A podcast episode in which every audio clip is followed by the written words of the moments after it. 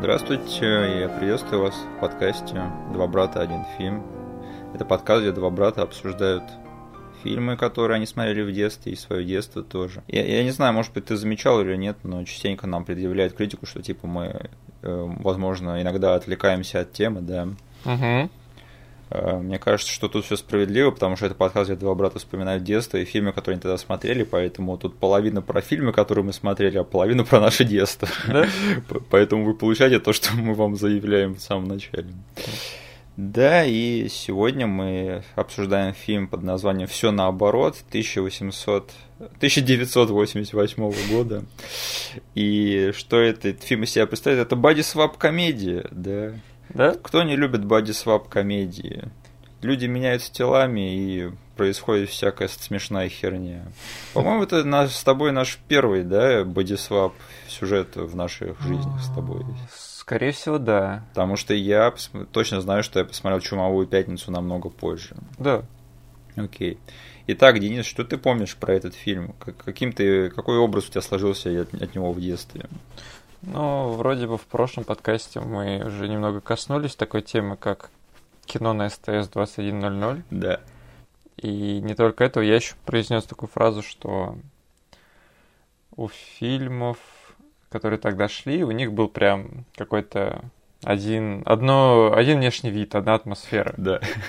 Так вот этот фильм, он был прям очень такой значимой частью того, что формировало эту атмосферу. И это касается не только на самом деле вот той картинки, которую камера выдает, потому что это не отнять, оно есть, да, действительно. Mm-hmm. Тогда снимали, тогда типа арсенал по камерам был не такой обширный, как сейчас. Да. Но я даже имею в виду просто операторские приемы, mm-hmm. режиссерские приемы, которые тогда просто вот все ими обладали и снимали как бы фильмы, которые были очень на друг друга похожи. Mm-hmm.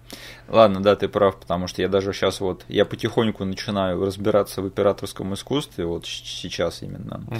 И я чем больше узнаю, тем больше понимаю, что картинку делает не камера, ее делает, во-первых, объектив, угу. во-вторых, ее делает свет и фокус, и в-третьих, ее делает цвет. Угу. Поэтому вот эти компоненты как раз-таки, они в те в фильмах тех времен, они как раз-таки очень были похожи друг на друга. Да, я думаю, если просто запустить какой-нибудь марафон без титров, где склеить кучу этих фильмов, то они будут просто идти, как будто сняты одним человеком, одной командой и в одной вселенной. Вот этот э, киновселенная рубежа 80-х, 90-х. Да, и у меня на самом деле очень теплые воспоминания о всех фильмах. Угу вот в этой стилистике, в этом снятый в этой манере. Да. Как бы, и этот фильм тоже один из них. Угу. Единственное, я тебя поправлю, на самом деле. Не, не знаю, возможно, ты прав, а возможно, я сейчас буду, потому что у нас у обоих воспоминания смутные по поводу того, как мы первый раз посмотрели этот фильм, я думаю. Угу. Но, а, вот знаешь, мы с тобой говорили про людей под лестницей на прошлой неделе, и это вот я точно помню, что это был фильм 21.00 на СТС. Угу. А вот все наоборот, мне кажется, это был один из тех фильмов, которые они показывали по выходным, потому что я помню, то ли на празднике, то ли на выходных, потому что я помню, что они показывали их чуть-чуть пораньше и, возможно, даже два фильма подряд. А, то есть у меня фильмы, которые в 21.00 показывали, они все такие с отпечатком ночи почему-то. Угу. А вот фильмы, которые они показывали по выходным, по, по праздникам пораньше, они у меня такие светлые очень. И этот фильм у меня стоит в одном ряду не с фильмами из 21.00, а с фильмами, которые они показывали пораньше, типа э, этот Говард Утка. А. И э, ты помнишь тот фильм «Малыш полицейский», Cop and a Half? Да. Да вон! Тише, тише. Тише.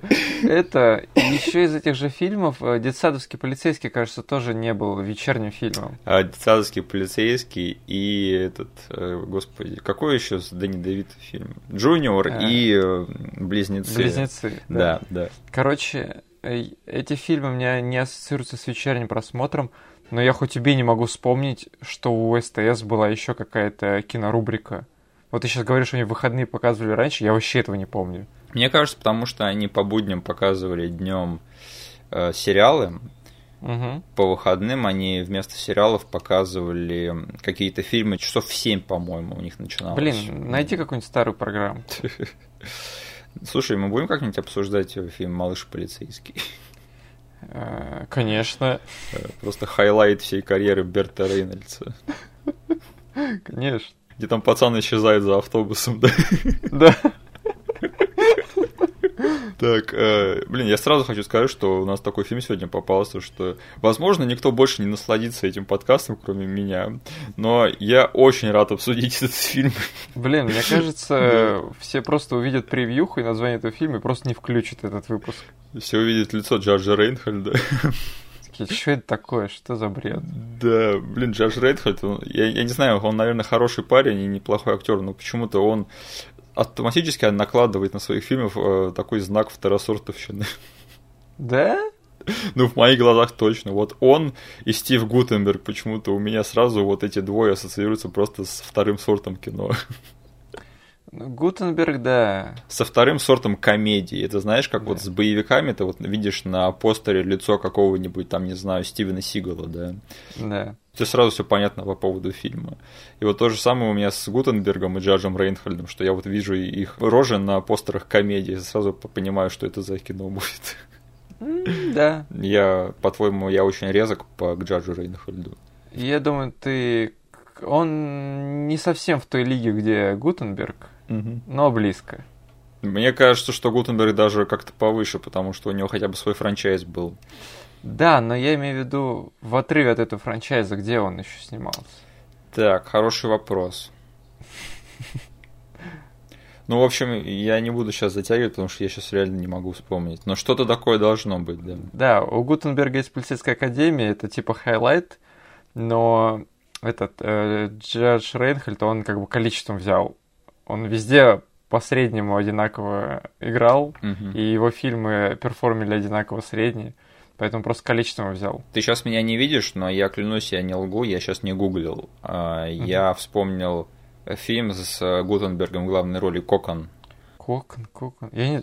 Что-то знакомое. а, где там старики превращаются в молодых или что-то типа того в доме престарелых. К ним там какой-то инопланетный предмет попадает. И, в общем, очень странный фильм. Я его до, до сих пор так полностью и не видел, но у Гутенберга там главная роль, и это, в принципе, фильм, который не все забыли, скажем так. Мгм. По-моему, его даже Рон Ховард снял, если я ничего не, не путаю. В общем, Ничего себе. да, не верьте мне на слово, про- перепроверьте, но мне кажется, что вот Гутенберг хотя бы там играл, да. А, и еще этот с детективом Магнумом фильм «Три ребенка», фу, три, три мужчины и один ребенок.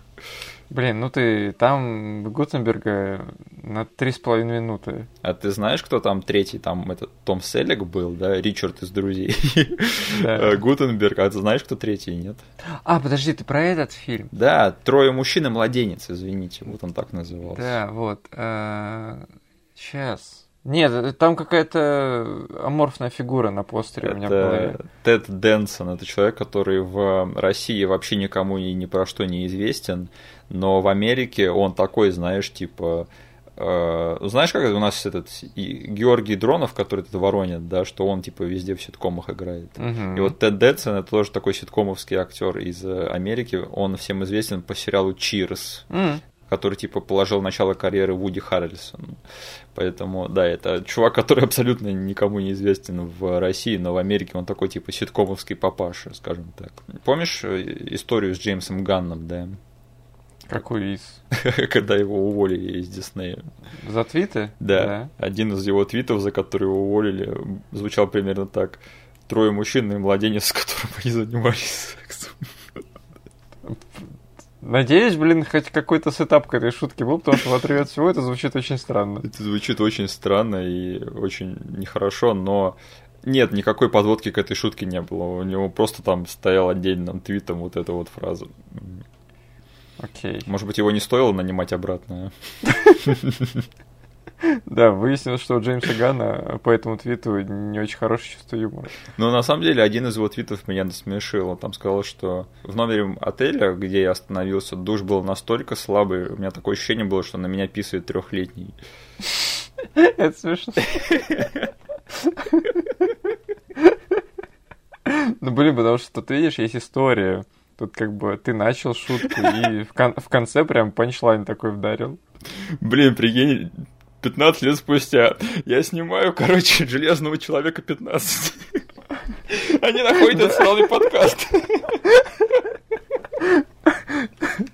У тебя еще э, есть шансы, Миша, на монтаже тебе нужно это все вырезать. А я не знаю, искушать судьбу или нет. Теперь тебе нельзя становиться режиссером большим, тебе нельзя становиться каким-нибудь политиком. И я сразу скажу, я не поддерживаю шутки Джеймса Ганна, но вот эта шутка про трехлетнего писающего на него это Все, чел, по дорога в политику закрыта, дорога в кинематограф закрыта. Я даже не знаю, как я это переживу.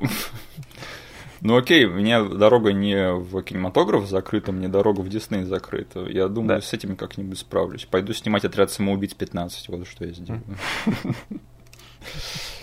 Итак, э, обсудили мы с тобой наше детство, сейчас возвращаемся к одному фильму.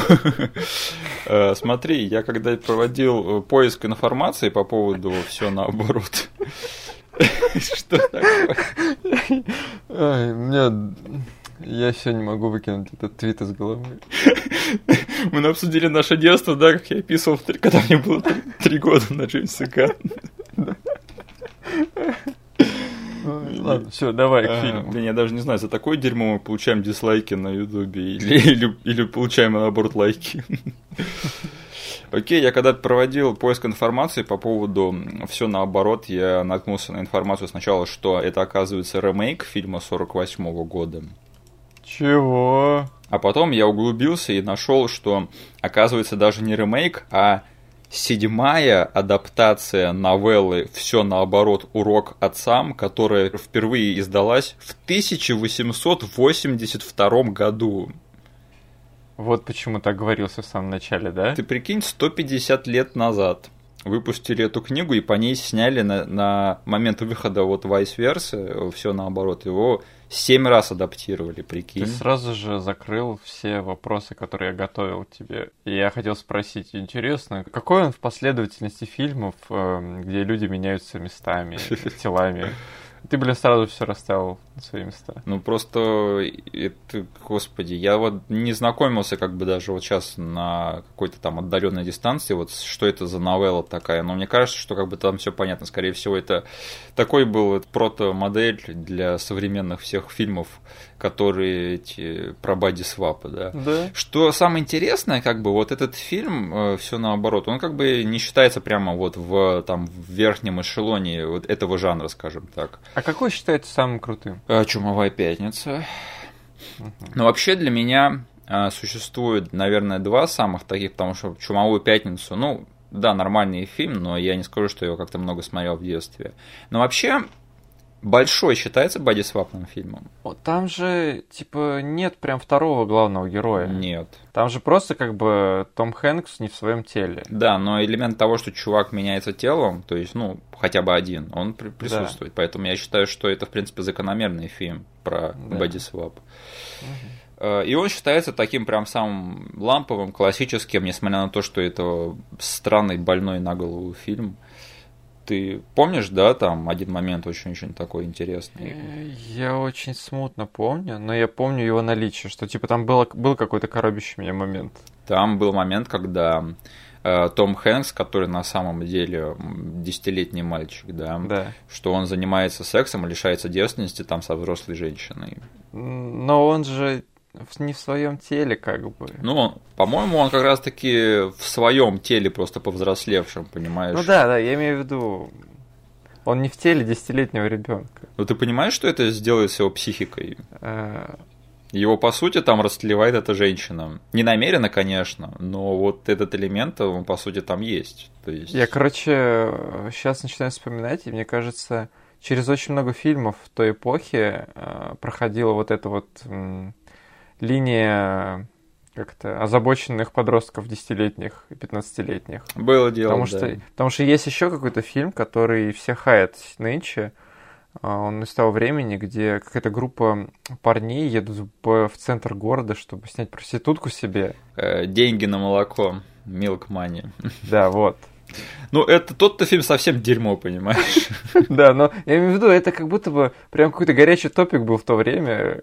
И народ не волновало это. Просто как бы это в фильме большое, оно представлено. Просто это, это можно было бы обыграть с точки зрения комедии, да, то есть, о, посмотрите, угу. это, это все равно не было бы приемлемо, да, но хотя бы там тоном можно было подчеркнуть, что это несерьезный момент. А вот я помню, что в фильме большой он как раз-таки очень такой какой-то, не знаю, я прям вспоминаю, как это было там снято и как это в какой атмосфере все это происходило. И у меня какие-то очень-очень такие э, противоречивые сигналы от этого фильма я получил mm-hmm. тогда. И да, и, в общем, очень странный момент, очень такой фильм своего времени, потому что сейчас бы такого, не знаю, ник- никто бы не додумался до такого снимать сейчас, на, на мой взгляд. Mm-hmm. Мне, кстати, понравилось, как вот в фильме все наоборот обыграли этот момент, там как раз таки э, они подчеркнули, что вот это вот какая-то какая напряженка между вот ребенком, который, э, в котором там сидит взрослый, да, и взрослой женщиной, что между ними есть какое-то странное напряжение, но это все потом в конце обрывается шуткой. И мне на самом деле это понравилось, да. Да, они без крепоты обошлись. И еще, э, на мой взгляд, самое недавнее, наверное, добавление в жанр бодисвапа и такое, ну не знаю, монументальное прямо завершение этой темы, это аниме «Мое имя». Да, я не рассказываю. Или «Твое имя», как он называется? «Твое имя». «Твое имя». Нет, мое. Да, я рекомендую всем посмотреть, меня тоже в свое время заставили, и да, если вы даже не смотрите аниме, то это, это аниме для тех, кто не смотрит аниме. Так что ни, ни в чем себе не отказывайте, это великолепное произведение, так что да, смотрите. И я считаю еще, что э, на самом деле один из лучших, самых нестандартных фильмов из жанра бодисвапа это фильм «Без лица». Хм, точно. Неплохо, да, я додумался. Да, неплохо. Потому что я на самом деле, когда смотрел все наоборот, я задумывался над тем, что почему всегда бодисвап это комедия. На самом деле, вот на эту тему, мне кажется, можно снять, во-первых, какой-нибудь фильм ужасов. Да. Боди-хоррор такой. И я все думал, было ли такое или нет. Мне кажется, было, и я просто не могу вспомнить что-то такое достойное из этого жанра. Угу. Ну, и, например, муха только, да. Чувак поменялся телами с мухой. Да, да, ну там свапа не было. Ну, ну я понял. Если мы уж про большого говорим, то сюда можно и муху тоже приписать. Денис, как ты относишься к жанру боди-свапа? Есть ли у тебя любимые фильмы на эту тему? Да на самом деле для меня всегда все наоборот было самым прикольным образчиком жанра, потому что как-то вообще все остальные представители этого жанра меня вот так стороной обходили. Угу. Я, кажется, «Чумовую пятницу» до сих пор так полностью не посмотрел. Хороший фильм. То есть, да, вот э, я помню, это был такой, знаешь, это был боди свап вот этих нулевых. Да. То есть у каждого поколения должен быть свой какой-то классный фильм на эту тему. Угу. И тогда он прям в десятку попал, он и вот это поколение MTV-шное зацепил. Да, да. Потому что тогда Линдси Лохан была прям вообще на подъеме, она еще была здоровым человеком. Угу. И фильм прям, он дико купился, там номинировался на Золотой Глобус, блин. Не, на самом деле это, да, это на первый взгляд такой стандартный фильм из начала нулевых комедий, типа, но он выполнен достаточно талантливо для своей какой-то там ниши жанровой, да. Вот, я его не смотрел полностью, только отрывками, поэтому не могу сказать. Угу. Как бы, а фильм «Папе снова 17» я всегда обходил стороной. Ой, зачем ты мне напомнил? Папе снова 17. Вот, есть еще другой фильм с цифрами названия, который тоже пытались на волне хайпа Чумовой пятницы и прочего прогнуть. Он, кажется, называется из 13 в 30, да? Да, да. Это девичья версия большого. Да. Плюс еще нельзя забывать о том, что русский кинематограф тоже делал вход в эту реку. А да, какая твоя любимая часть любви моркови? Я, блин, помню, что я виновен я виновен в том, что когда я еще был молод, мне было дикое желание, когда я увидел трейлер, сходить таки на первую часть. Я не знаю почему. Окей, okay, я этого не знал. Слава богу, я этого так и не сделал. Ладно, ты можешь похвастаться тем, что ты смотрел в кино фильм «Дерзкие дни», поэтому это не самое да. плохое, на что у тебя было желание сходить. Возможно, в тот уикенд я пошел на «Дерзкие дни». Ну ты дерзкий вообще. Да. Э, да, я до сих пор не смотрел ни одну «Любовь, морковь», не ту, где э, они меняются телом с друг другом, не там, где они меняются телами со своими детьми, не там, где они меняются телами со своими родителями. Да, да то есть трилогия прям взвинчивала ставки с каждым новым фильмом. Блин, это такая типичная прогрессия, да, то есть это как фильм «Дорогая, я уменьшил детей», потом ребенка, потом нас самих. Да, блин, жаль, они четвертую часть не сделали. Ну, сейчас Рик Маранис а, вернется, и они, по-моему, они собираются новую снимать часть, да? Или Я про любовь морковь. А, про любовь, любовь Мне морковь. хотелось бы узнать, куда их фантазия вот этого вот, вот этой вот прогрессии бы завела. Они должны поменяться телами со своими домашними животными. Это, блин, если бы ты до этого не додумался, я хотел это предложить, да? Э, Гоша Куценко и Кристина Арбакайте ведут себя как э, кошка и собака два да. часа подряд. Да это же просто, блин, это кассовый успех гарантирован. И говорящие животные плюс. Да? Это все, это... Я не знаю, почему Тимур Бекмаметов до сих пор это не спродюсировал, потому что звучит как прямо вот фильм из его продюсерской рубрики. Но, ребят, что я могу сказать? Вы спите на деньгах сейчас, да, на огромной куче денег. Да. Что я такое? вспомнил, извини. Да, давай. Я тебя перебью, но как же я мог забыть о своем любимом фильме? Про бодисвап? Да. Так. Цыпочка. Блин, сейчас э, я вспомню какую-нибудь смешную шутку из этого фильма. Прекращай этот, стучать в барабан. Да, это же самый офигенный момент во всем фильме, блин. Блин, на самом деле, я, у меня достаточно такое слабое место к этому фильму есть, и я до сих пор о нем теп тепло вспоминаю. Я, да, как я, как я начинаю о нем задумываться, как с какой-то объективной точки зрения, mm-hmm. этот фильм просто рассыпается, но, блин, то ли я его посмотрел в нужный момент в своей жизни, я его достаточно много раз пересматривал даже. Там на самом деле, там э, это даже дело не в Робби Шнайдере в этом фильме. Ему подобрали интересный антураж. То есть там Анна Феррис, вот да. и, и эти подружки его. Мне кажется, вот благодаря этому фильм сработал. И черт возьми, Рэйчел МакАдамс до того, как она начала сниматься в хороших фильмах, как бы... Там же, блин, Рэйчел МакАдамс снимается, жесть. Да, это были, по сути, ее пробы в, на роли Реджины Джордж в «Дрянные девчонки», да. Да, все, я буду смотреть цепочку. Окей, я хотел просто сказать, что как бы, ну, все наоборот не считается прям там элитой фильмов про бодисвап, да, вообще ни разу. Но забавно, что вот его источник, да, это на самом деле настолько сильный такой прообраз всех вот всего жанра бодисвапа, который мы смотрели там последние там 30-40 лет. Да. То есть э, интересная ирония, шутка судьбы сыграла над этим произведением. Окей, э, в общем, что произошло с этим фильмом, когда он вышел, он очень сильно провалился в прокате. И Джош Рейнхольд потом говорил, что это, по сути, этот фильм ознаменовал начало заката его карьеры. Он сказал, что типа это было его такой прорыв в качестве типа ведущего актера в фильме, и угу. он не собрал денег, и поэтому благодаря этому всему ему перестал звонить телефон. Ну как это говорится, типа ему перестали звонить и предлагать роли. И что я хочу сказать, на самом деле, Джордж Рейнхольд, давай-ка ты не будешь гнать на этот неплохой фильм, потому что, давай будем честны, у тебя никогда особо не было шанса стать большой звездой. Э, я на самом деле не сильно такого большого какого-то мнения про этого актера, как я уже сказал, да. Мне кажется, что вот на вторых ролях он как раз-таки лучше всего, потому что вот у него, он на вторых ролях был в «Гремлинах», он на вторых ролях был в полицейском из Беверли-Хиллз, там всю дорогу, да. да. Я уверен, я что-то еще забываю. А, Санта-Клаус, да. Угу. В общем, да, я думаю, он не пропал, и на самом деле вот, э, вот эту часть карьеры, когда мы уже совсем не помним Джорджа Рейнхольда, он, знаешь, на чем очень сильно э, капитализировал, скажем так, в будущем. Ну. Он очень сильно капитализировал на шутках про его имя, потому что я могу вспомнить три разных произведения, в которых была шутка по поводу судьи Рейнхольда. Mm-hmm. И даже в двух из них этого судью Рейнхольда играл сам Джордж Рейнхольд.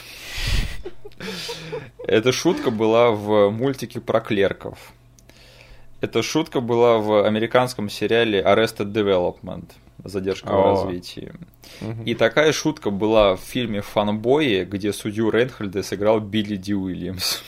Прикольно. Прикинь, да, какие все просто оригинальные шутники. Чувака зовут Джадж Рейнхольд. Надо впихнуть в фильм судью Рейнхольда, и чтобы выиграл Джадж Рейнхольд.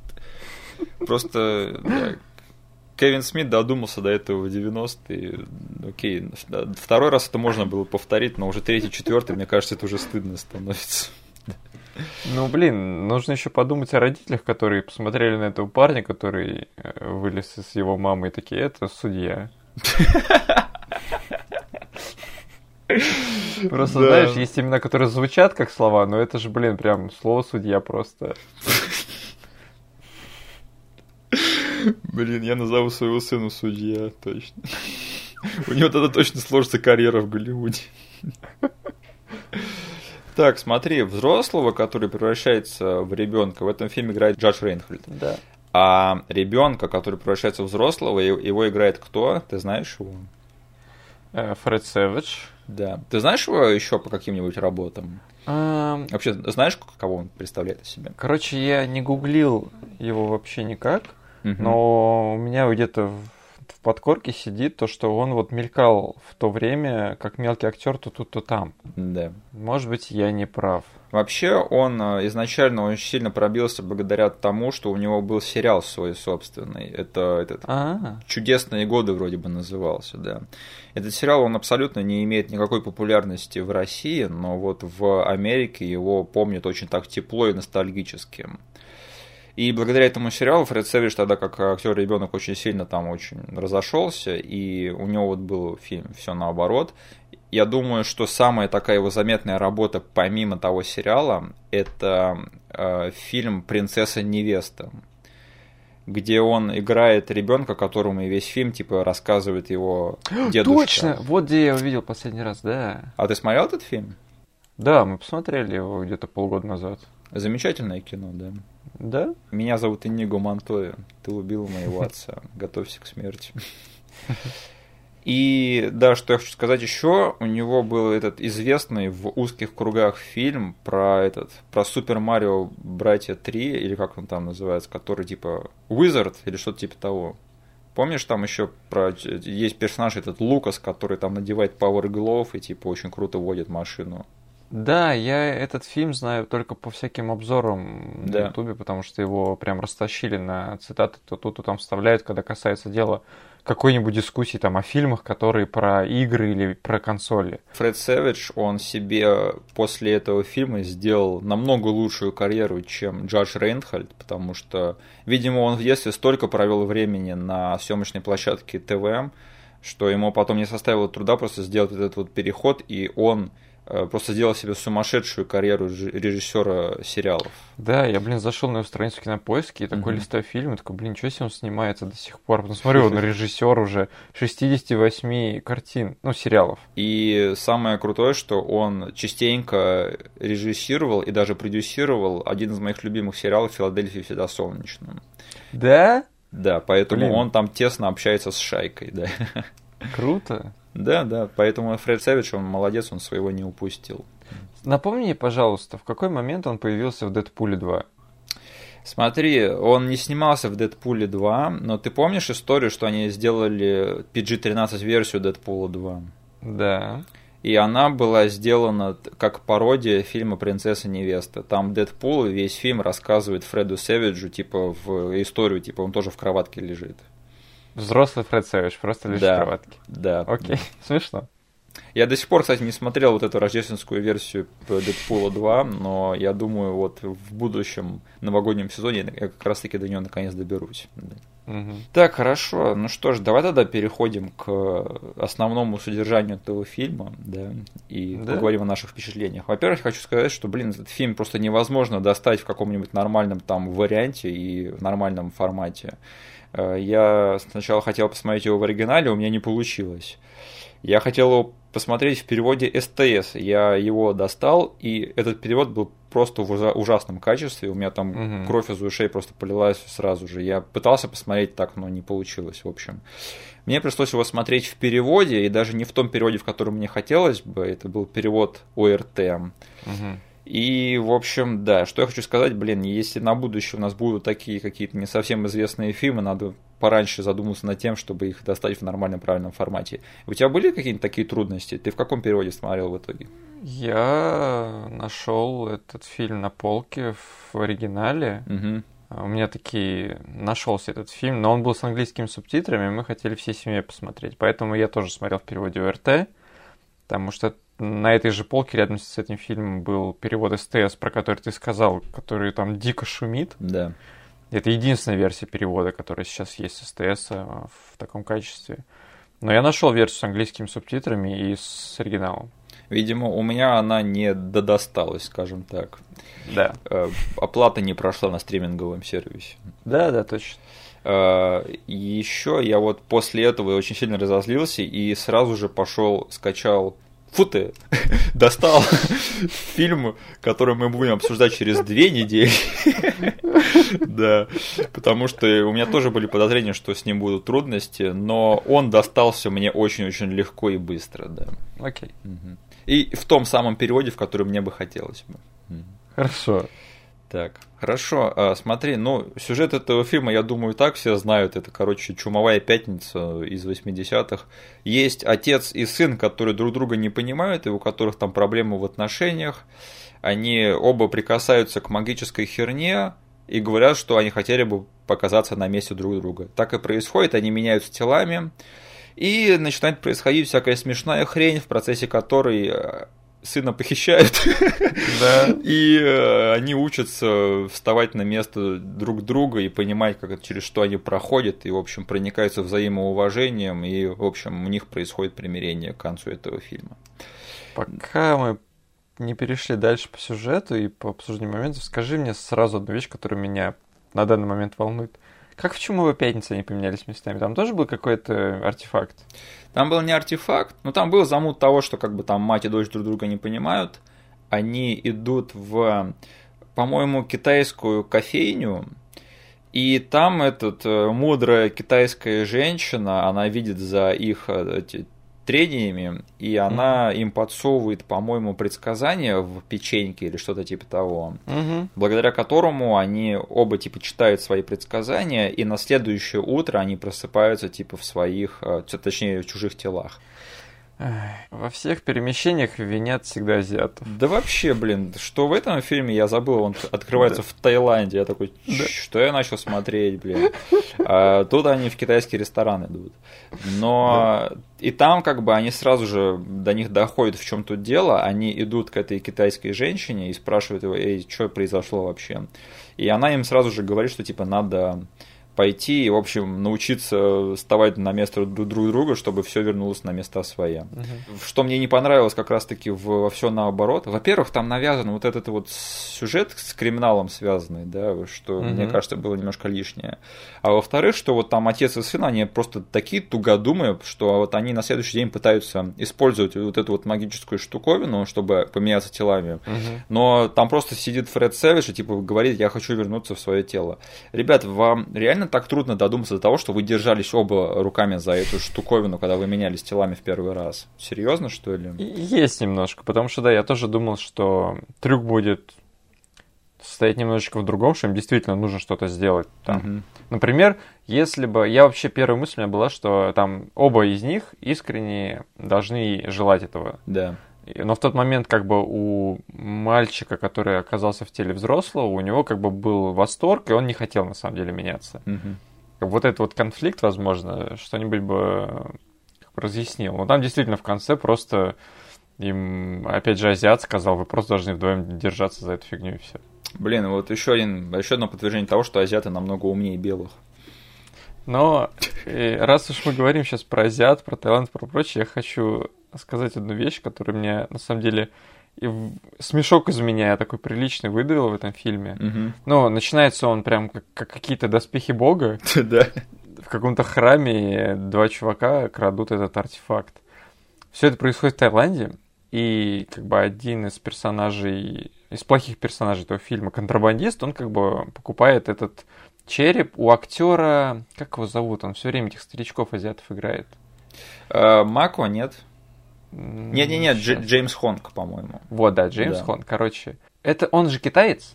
Я сам актер, Да. я не знаю. Ну, короче, он э, явно не из Таиланда. Да. К нему подходит женщина, и она говорит ему на чистом э, тайском языке. Мгм. Он же ей отвечает на китайском языке. ничего из этого не переводят, но, короче, человек, который различает языки, эта сцена для него так смешно выглядит, потому что, как бы, этот, э, скорее всего, съемочной группе, съемочной группе сказал, ну просто говорите что-нибудь на своем языке, и все. Но из-за того, что он нифига не таец, а там они взяли типично коренную э, таиландскую женщину, они просто переругивались на разных языках. А как ты это понял? Потому что я знаю, как звучит на слух тайский язык и китайский. А, ладно, я недооценил твое азиатское происхождение, видимо, да. И переоценил свое. Да. Так, хорошо. Я еще скажу, что я на самом деле забыл, что это рождественский фильм. Да. Для меня это был просто шок. И я, как человек, который каждый новогодний сезон э, пролистывает просто все возможные списки рождественских фильмов, доступные в интернете, даже самые зашкварные, даже, блин, фильмов Hallmark. Угу. Я скажу, что я ни разу нигде не видел ни в одном из этих списков все наоборот. Да, это упущение, я считаю, потому что фильм, блин, ну мы дойдем до этого, но я сразу заспойлерю, мне фильм понравился. А, я тоже заспойлерю, мне фильм тоже в итоге понравился но как бы я считаю, что он не до конца использует свой рождественский антураж, скажем так. Конечно. И просто я в этих списках видел, блин, не знаю, дрянных девчонок, да, в котором там одна сцена рождественская. Да. Э, поэтому для меня вот это вот игнорирование фильма все наоборот, оно мне не совсем понятно, но это говорит скорее о том, что никто не помнит этот фильм, к сожалению. Угу. И да, еще интересное, вот, э, что мне очень бросилось в глаза, вот, не знаю, такой ностальгический штамп, что типа вот отец, который все время опаздывает на важные мероприятия сына. Да. Это настолько распространенная тема, что я не знаю, у меня как-то... Мне это и не понравилось, и вызвало ностальгию. Да. Я помню, когда ребята, которые делают честные трейлеры, они делали честный трейлер на «Лжец-лжец» или какой-то такой тоже фильм из 90-х про дерьмового отца, которого, у которого э, типа есть сын, и у него есть отчим, который отец получше, чем главный герой. Да. И они там рассуждали, что типа это было целое поколение этих э, сценаристов из 90-х, которые все время торчали там на студиях в Голливуде, э, были плохими отцами и все время так, таким образом мстили своим соперникам, которые типа отжимали у них жен и были лучшими отцами, чем они сами. Блин, я вот это рассуждение не слышал, но тоже хотел этот пункт обсудить с тобой сейчас, потому что, блин, на самом деле, если посмотреть, то прям целое поколение фильмов было про разведенную семью, да, да, да. и ребенка, который телепается то тут, то там, как бы. Это действительно, кажется, была вот такая прям тема поколения. Да. Они, кстати, это обсуждали, я сейчас вспомнил, на честном трейлере к Санта-Клаусу, где вот этого вот хорошего отчима играл Джадж Рейнхальд. Да. И что я могу сказать? Видимо, какой-то там, какая-то закономерность в этом точно есть. Но я не знаю, у тебя вот в детстве было такое, что ты сильно комплексовал, когда наши родители не могли при, прийти на какое-нибудь важное твое мероприятие? Вообще нет. Мне наоборот не хотелось, чтобы мои родители приходили на важные мои мероприятия. Когда там был какой-то концерт, я всегда не хотел, чтобы кто-то вообще это видел и смотрел, поэтому мне вообще было плевать. Но это, короче, говорит о разнице в образовании, на самом деле, потому что сейчас вот э, наше образование, угу. оно очень хочет быть похожим на то, что в Штатах и в Европе сделали уже в 80-е, в 90-е. То есть, когда каждый ученик прям жестко участвует во всей этой деятельности.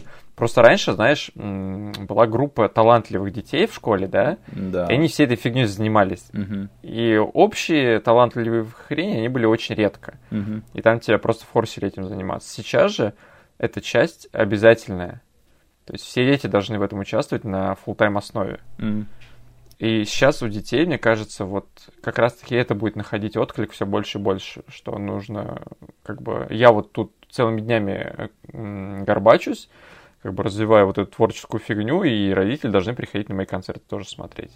Окей, okay, потому что мне на самом деле интересно как-то, не знаю, будет пообщаться с каким-нибудь вот поколением нам помладше меня, спросить вот, важно ли вам, чтобы родители прям приходили на ваши мероприятия, или вам, mm-hmm. как и мне, пофиг на это. А, да, хорошо. Смотри, у меня было странное впечатление от этого фильма, когда я его начал смотреть, мне вот первый акт примерно вообще не зашел. То есть я вот, Да. я вот сижу, смотрю вот все вот эти вот просто штампы и клише того времени и вот этих вот сюжетов, там вот эти отец и сын, которые друг друга не понимают, бла-бла-бла. И в, в этом вообще не было никакого юмора, в этом не было никакой изюминки. Я такой сижу, думаю, о боже, это что, опять будет бриллиантовый полицейский? По- Отлично просто. И, во-первых, когда э, они поменялись телами, во-первых, там начался э, какой-то, на самом деле, интерес стал проявляться именно на том моменте. И в итоге я бы хотел сравнить этот фильм с другим фильмом, точнее, свои впечатления от него. Это сейчас будет очень странное сравнение, но, в общем, держитесь за то, что я сейчас буду говорить. Ты не знаешь фильм с Джеймсом Франко «Любой ценой»? Э, Блин, такое дурное название. Опиши мне хоть немного сюжет. Э, Он называется Whatever It Takes э, в оригинале. Это, короче, такая стандартная молодежная комедия конца 90-х, начала нулевых, где кто-то заключает с кем-то пари. Мгм. И весь остальной сюжет у тебя, наверное, уже рисуется в голове. Да, я понял. Так вот, это был бы с такой стандартный молодежный фильм того времени, если бы кто-то там, не знаю, то ли режиссер, то ли сценарист, не напихали бы в этот фильм просто тонны странного, странного юмора, которого просто не в тему, но он именно от того, насколько он не в тему в том фильме, он именно на этом и выезжает. И именно поэтому этот юмор был для меня смешной. Мгм. Я два раза смотрел этот фильм, и у меня оба раза было такое впечатление от него, что это стандартный фильм, в который кто-то понапихал просто какой-то сюр, благодаря которому тот фильм выезжает. Хм. И от все наоборот у меня было похожее впечатление, но и не настолько, конечно, но все равно вот я смотрел просто стандартный фильм про обмен телами, просто самый дефолтный, Мгм. в который кто-то понапихал достаточно такое немалое количество странных, неуместных шуток, благодаря которым для меня этот фильм выехал. Я не знаю, было ли у тебя такое впечатление? Наверное, не так сильно выражено, потому что я с тобой согласен насчет первого акта, да? Да.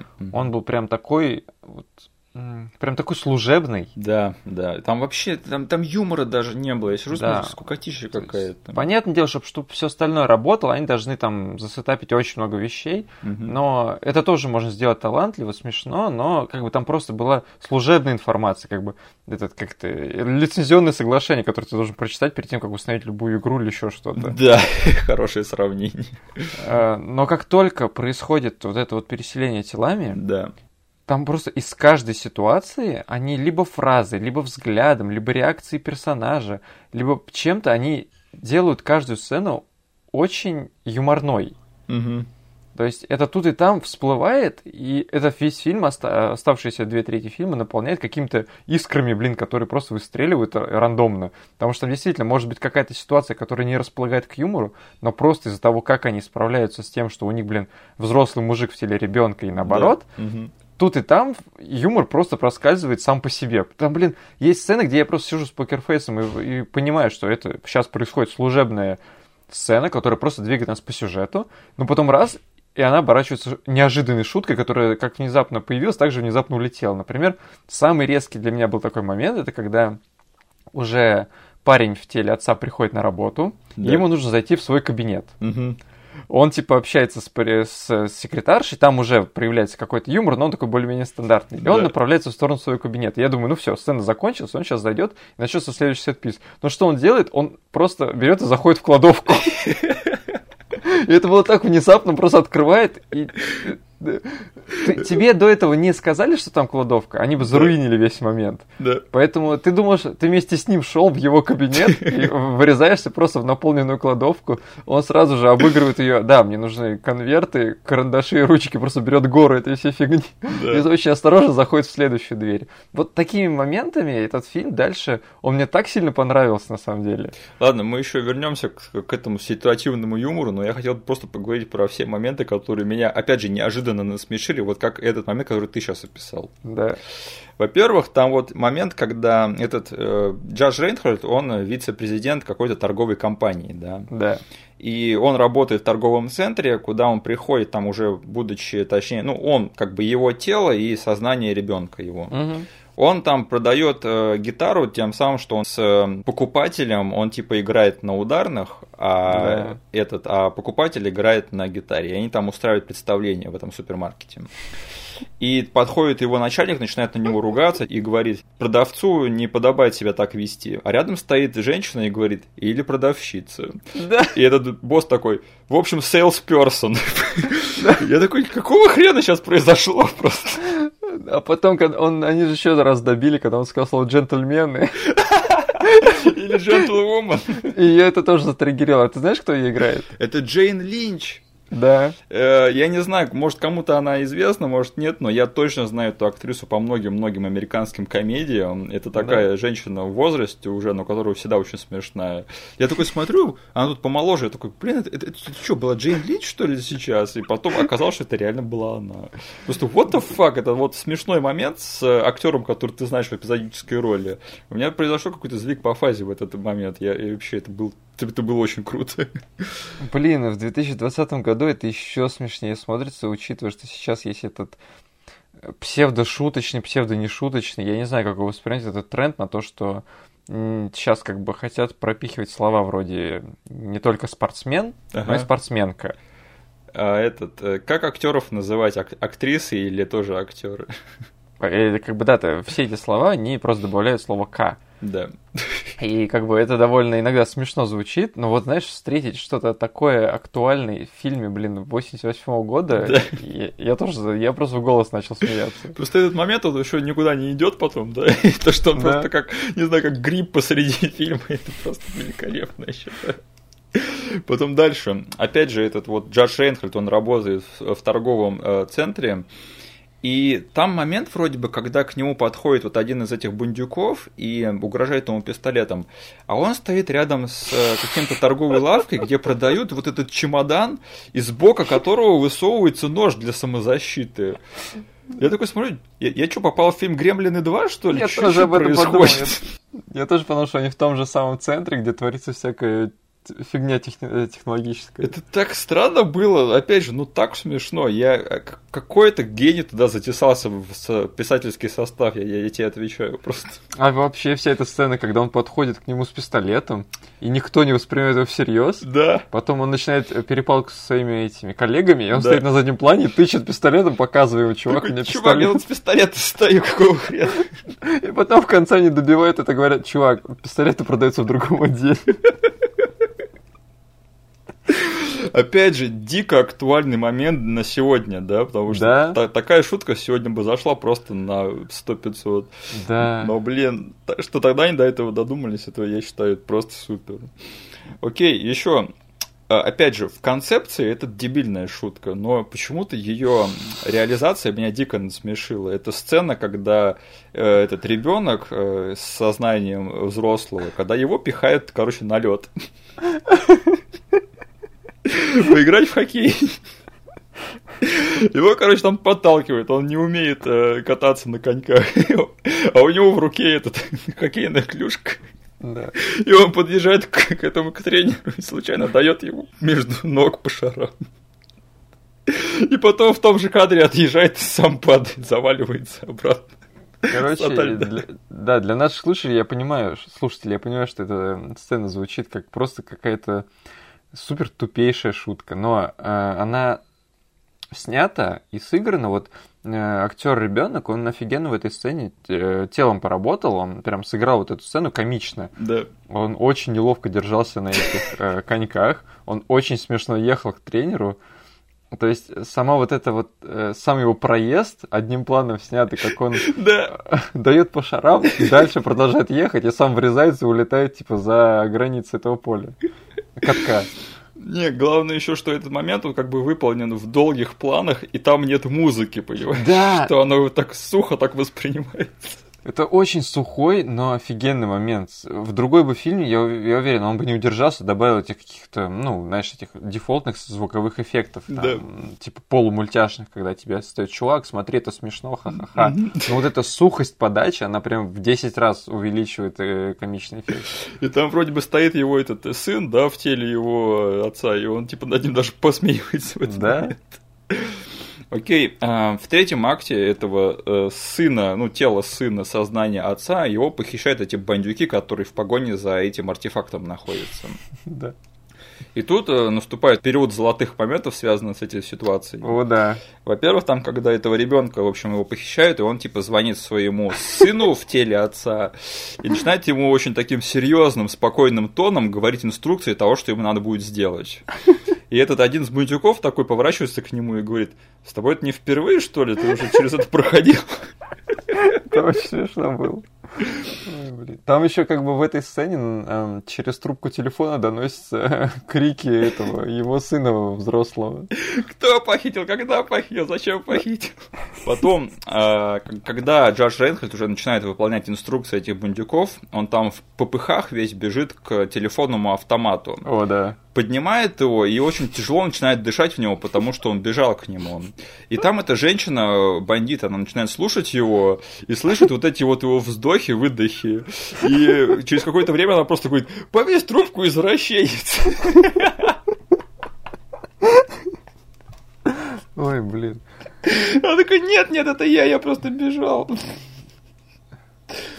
Да, и мое любимое, короче, из этой порции этого фильма, это когда до одного из бандюков начинает доходить, что чувак, которого они похитили, что он реально поменялся телами со своим отцом. Он поворачивается к этой женщине, своей начальнице, и говорит, этот пацан говорит, что он его отец. Да, да. И эта женщина отвечает, вот озабоченные малики засрать. Что это значит, я не понимаю. Блин, это, это было тоже, вот знаешь, такой момент, просто хотелось поставить на паузу и подумать о том, что сейчас вообще произошло. Этот момент из ниоткуда, он такой странный. Что это значит, маленький извращенец? А, Я говорю, вот все эти моменты для меня вытащили этот фильм, и благодаря которому я ржал вот так же, как сейчас ржал. Да. И в итоге у меня осталось, принципе, положительный отпечаток от, от этого фильма, в общем. И да, надо сказать, что это одна из лучших ролей Аль Пачино в его карьере.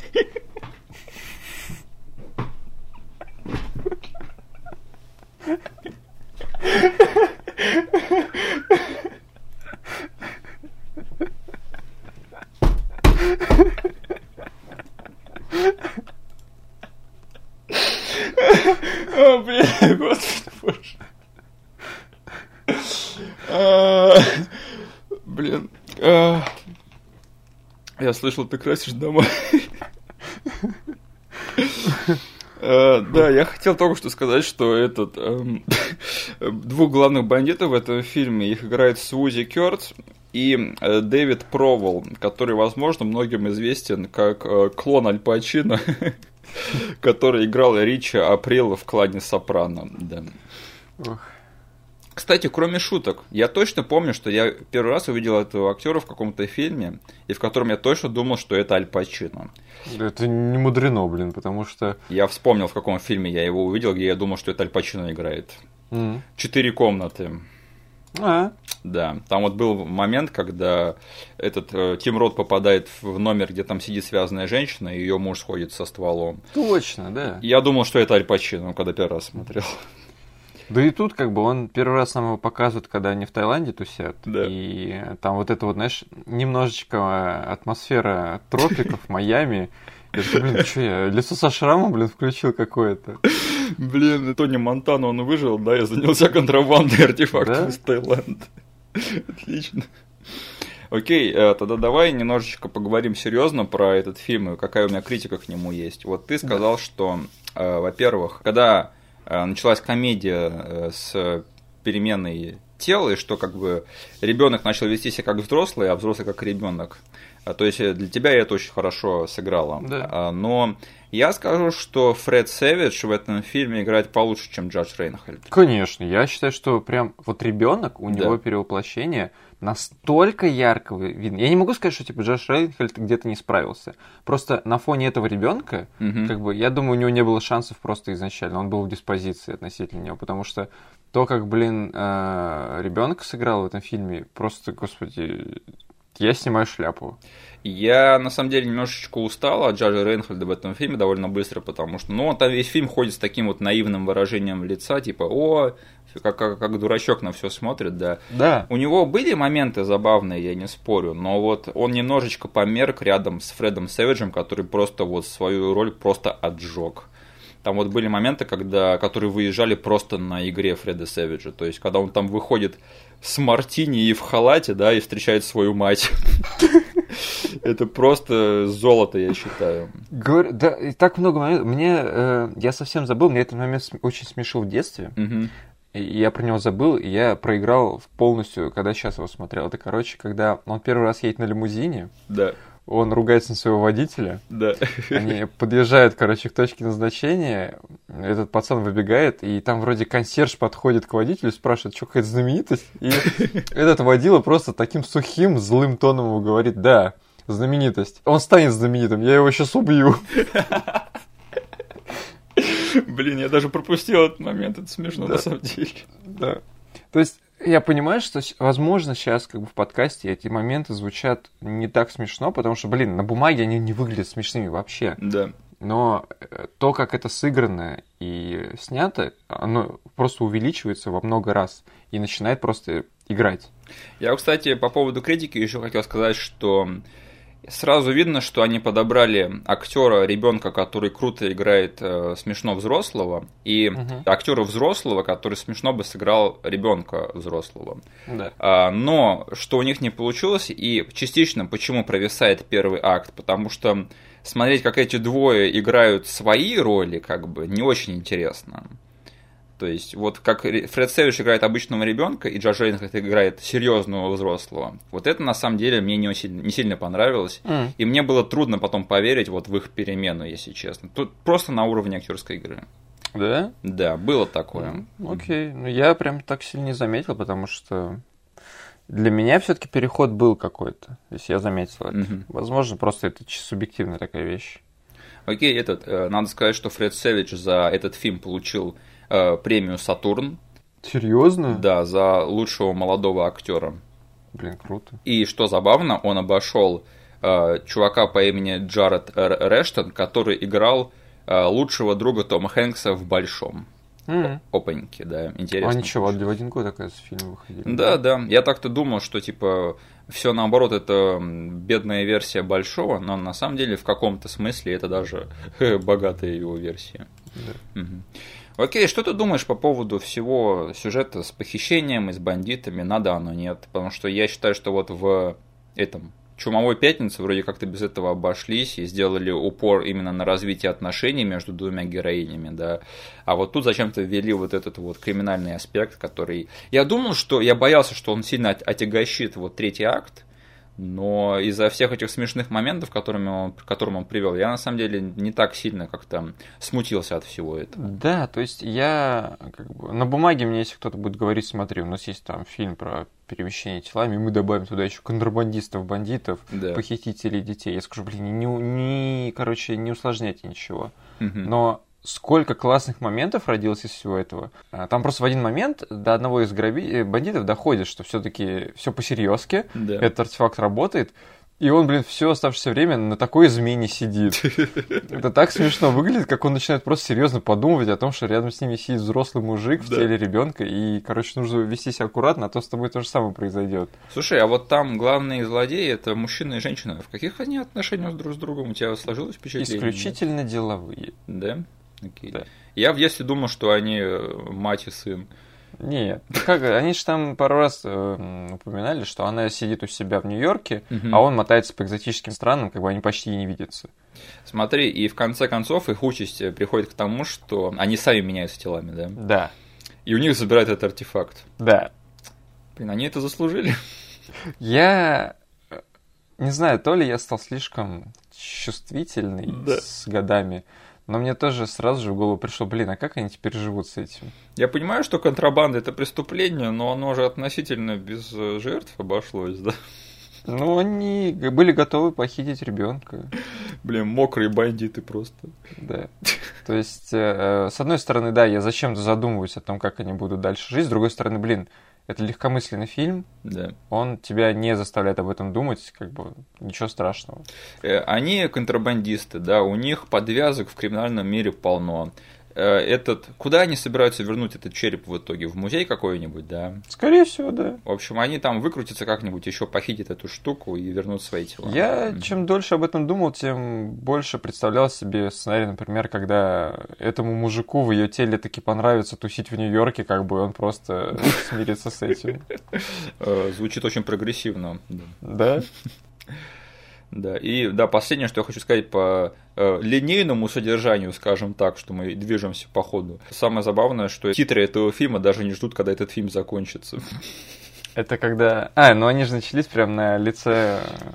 На кадре с лицом ребенка. Да, он там смотрит вслед своему отцу, такой там происходит главный катарсис, и титры идут. Я такой, стоп, стоп, секундочку, вы рановато, рановато, фильм-то еще не закончился.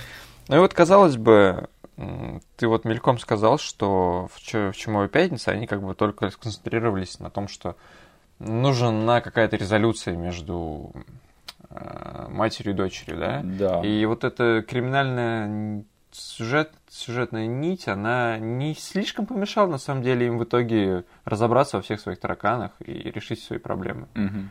Я ощущал вот эту вот разрешенность их проблемы, их конфликта, что да, действительно, один оценил, что другой делает, и наоборот.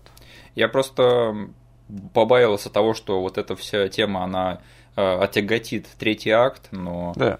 говорю, благодаря тому, что там накидали шуток очень странных и смешных, и мне, для меня это все спасло. И вообще, как бы я не считаю, что этот фильм меня как-то тронул за душу своим сюжетом, да, про то, как Мгм. отец и сын начинают себя понимать. Да, поэтому да. я этот фильм вообще воспринял как-то по-другому сейчас, и для меня поэтому он зашел, скажем так. Мгм. Окей, еще я хотел сказать парочку моментов. э, Это что...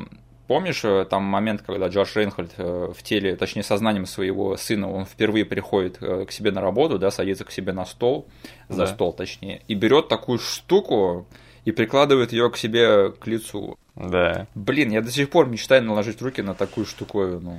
Я в детстве, мне это показалось какой-то футуристичной фигней. Да. Потом, когда уже я подрос, я понял, что они существуют. Так она же была в той истории какой-то. Да, Мгм. да. А потом я... Вот сейчас я, посмотрев этот фильм, я вспомнил, блин, почему я до сих пор её не купил? Я же уже взрослый состоявшийся человек. Я могу себе позволить безделушки. Короче, у меня теперь план найти эту фигню и купить. Я даже не знаю, с чего начинать э, поисковой запрос. Я- да, надо сначала узнать, как эта хрень называется. Да. Ну что ж, а я тогда пойду и куплю себе ховерборд. Вот так вот. Выкуси, братец. Да. И да, я еще хотел сказать, что вот главный любовный интерес в этом фильме, да, в этом фильме есть любовный интерес, потому что, опять же, этот Джордж Рейнхольд, он в начале фильма типа развелся со своей женой, матерью своего ребенка, и мутит со своей секретаршей. Да. Да. Ну, Не секретарш. Со своей коллегой, извините. Да. да. И ее играет актриса Карин Борер. Я, у меня такое странное впечатление было. Я, когда ее увидел в этом фильме, я сижу такой, думаю, где я ее раньше видел? И потом, по ходу фильма до меня дошло. Ах да, я видел ее в этом фильме. А ты в друзьях ее помнишь? Я ее нагуглил потом, я так и не понял, кто она такая в «Друзьях» была, и так очень смутно, в общем, я запомнил. Да. Да, я просто тоже в ее фильмографии вижу, типа, друзья, но к своему стыду я не могу помнить всех актеров из друзей. Вот Джека Армстронга ты забыл. Сейчас, подожди, я гуглю кадры из друзей, и я сейчас вижу кадры с ней, и я помню, что я смотрел эти серии. Мгм. Но вот что за сюжет был связан с этим персонажем, я не могу вспомнить. У меня точно такое же впечатление было. Я тоже самое ее гу- гуглил в этом сериале и что-то не могу вспомнить. Я, конечно, мог бы углубиться, но, блин, мне, мне плевать на самом деле. Мгм. Единственное, я еще скажу, что я ее знаю, вот чисто внешне. Я, я не помню эту часть полицейской академии, но я помню, что она играла в той части, где у Зеда появляется подружка, тоже больная на голову. М. И ее вот играет эта актриса. Поэтому я, видимо, знаю ее и по той части полицейской академии, и по все наоборот. Мгм. Окей, а тебе есть что сказать, какие-нибудь моменты, которые я упустил, которые ты хочешь обсудить, возможно? А, Ну, мы немножечко, мы очень поверхностно прошлись по этому моменту, но я еще раз хочу упомянуть, что этот фильм, он очень хорошо справился с тем, что у отца сначала есть любовный интерес, а потом ребенок оказываются на его месте. Да. Потому что там есть очень интересная и с комедийных таймингов э, сцены, и с, как бы из других моментов тоже, когда э, они оказываются втроем в квартире, да? Да. И э, сначала у него происходит первый поцелуй, Да. у ребенка в теле мужчины происходит Да. первый поцелуй. Потом ребенок остается наедине с девушкой, Да.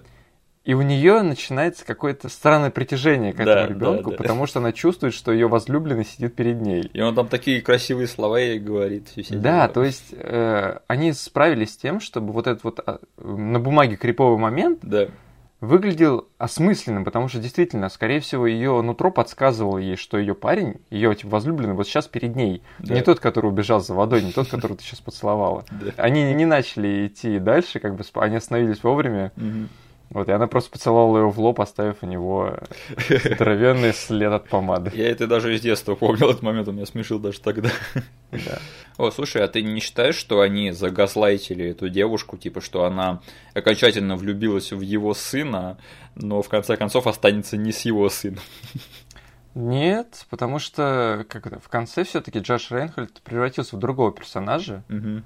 То есть он же побыл в шкуре, научился, вынес Да, да, уроки, да. и когда уже они сидели в машине, он вел себя уже совсем по-другому. Мгм. Да, все правильно. Тогда что ж, давай подведем большой итог. Как этот фильм сохранился? По-моему, он сохранился как никогда. Точнее, он сейчас актуален как никогда. Просто, блин, берите и смотрите. Это будет, во-первых, такой э, взрыв из прошлого для вас по ностальгии, если вы смотрели раньше. Да. И он откроется для вас с новых сторон, мне кажется. Просто сожмите зубы, перетерпите первый акт, в общем, и я обещаю, это вам воздастся. Да, фильм максимально приятный, лайтовый, очень смешной. И, не знаю, он очень классный. Да. Э, Я очень тоже рад тому, что все-таки я насладился этим фильмом, и что он меня не подвел, потому что я так, не знаю, э, подходил немножечко. Но в итоге, да, не бесталантно сделано, что скажешь. Блин, я сейчас теперь, э, благодаря этому фильму, я такие большие надежды возлагаю на все другие фильмы из того временного периода. Вдруг они тоже по-другому для нас откроются. Э, Все, Посмотрим. в следующем смотрим «Малыша полицейского». Да вон! Да. Окей, тогда давай перейдем к финальной части нашего подкаста, да. Давай. Я хотел поговорить про комменты за неделю. Э, Во-первых, э, помнишь, мы с тобой говорили, да, что Человек-невидимка это совсем не верховенский фильм, да, что-то мы как-то разочаровались. Да. А он в итоге оказался намного более верховенским, чем мы думали, самым Да. верховенским. Да, что я хочу сказать, давайте, ребята, уважать мнение друг друга, и мы всех вас любим, и вы все молодцы, и не стесняйтесь оставлять у нас комментарии, мы всех вас выслушаем, да, только проявляйте уважение друг к другу, наша главная Да. просьба. Да, комментируйте, спасибо большое, как бы любая дискуссия это хорошо, но главное это уважение друг к другу и все. Да. Представь, если бы мы вели этот подкаст на лет пять раньше, да, как бы это выглядело, когда ни ты, ни я не умели друг друга слушать.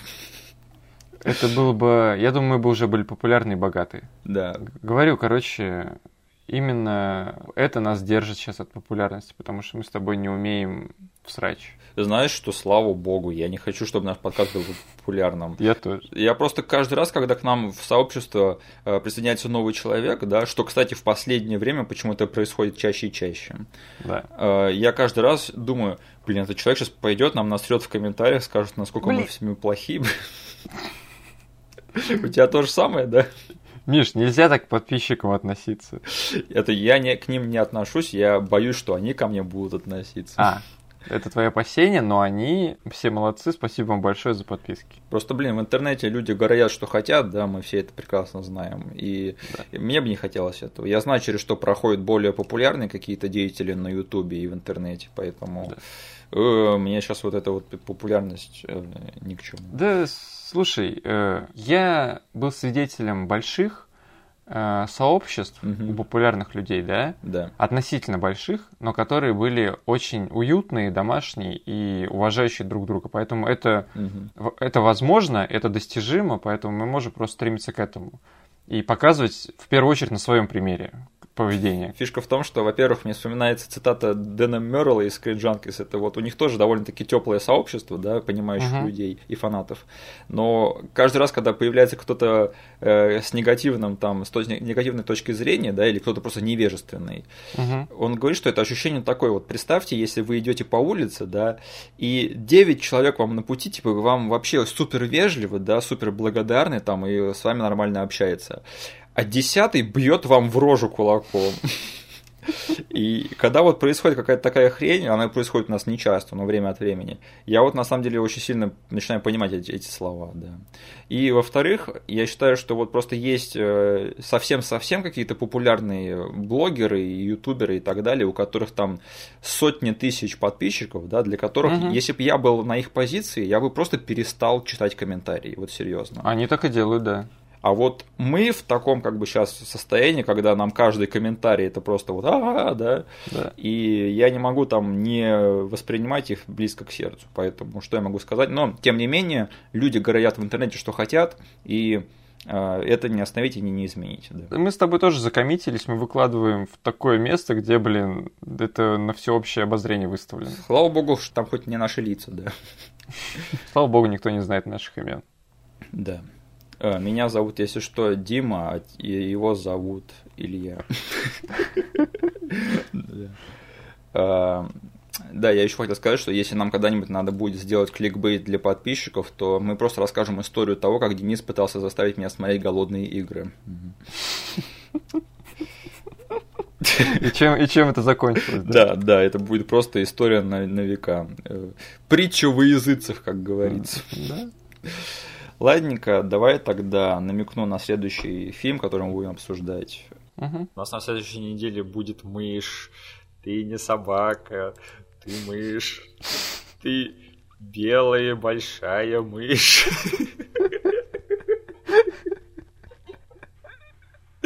Да, в общем, Пишите мне, кстати, я хочу прояснить одну ситуацию, да, я больше не делаю никому подарки, потому что все и так от них отказываются, на слишком приличные слушатели. Угу. Но если у вас есть догадки по поводу того, что, что на что я сделал намек, то пишите их в комментариях, пишите мне, я вам все скажу, расскажу, да, обсудим. Угу. И спасибо, что нас слушали. Я надеюсь, этот подкаст для вас был так же весел, как для нас с Денисом, поэтому... А, да. да. А если нет, подкаст бесплатный, и не надо мне писать негативные комментарии.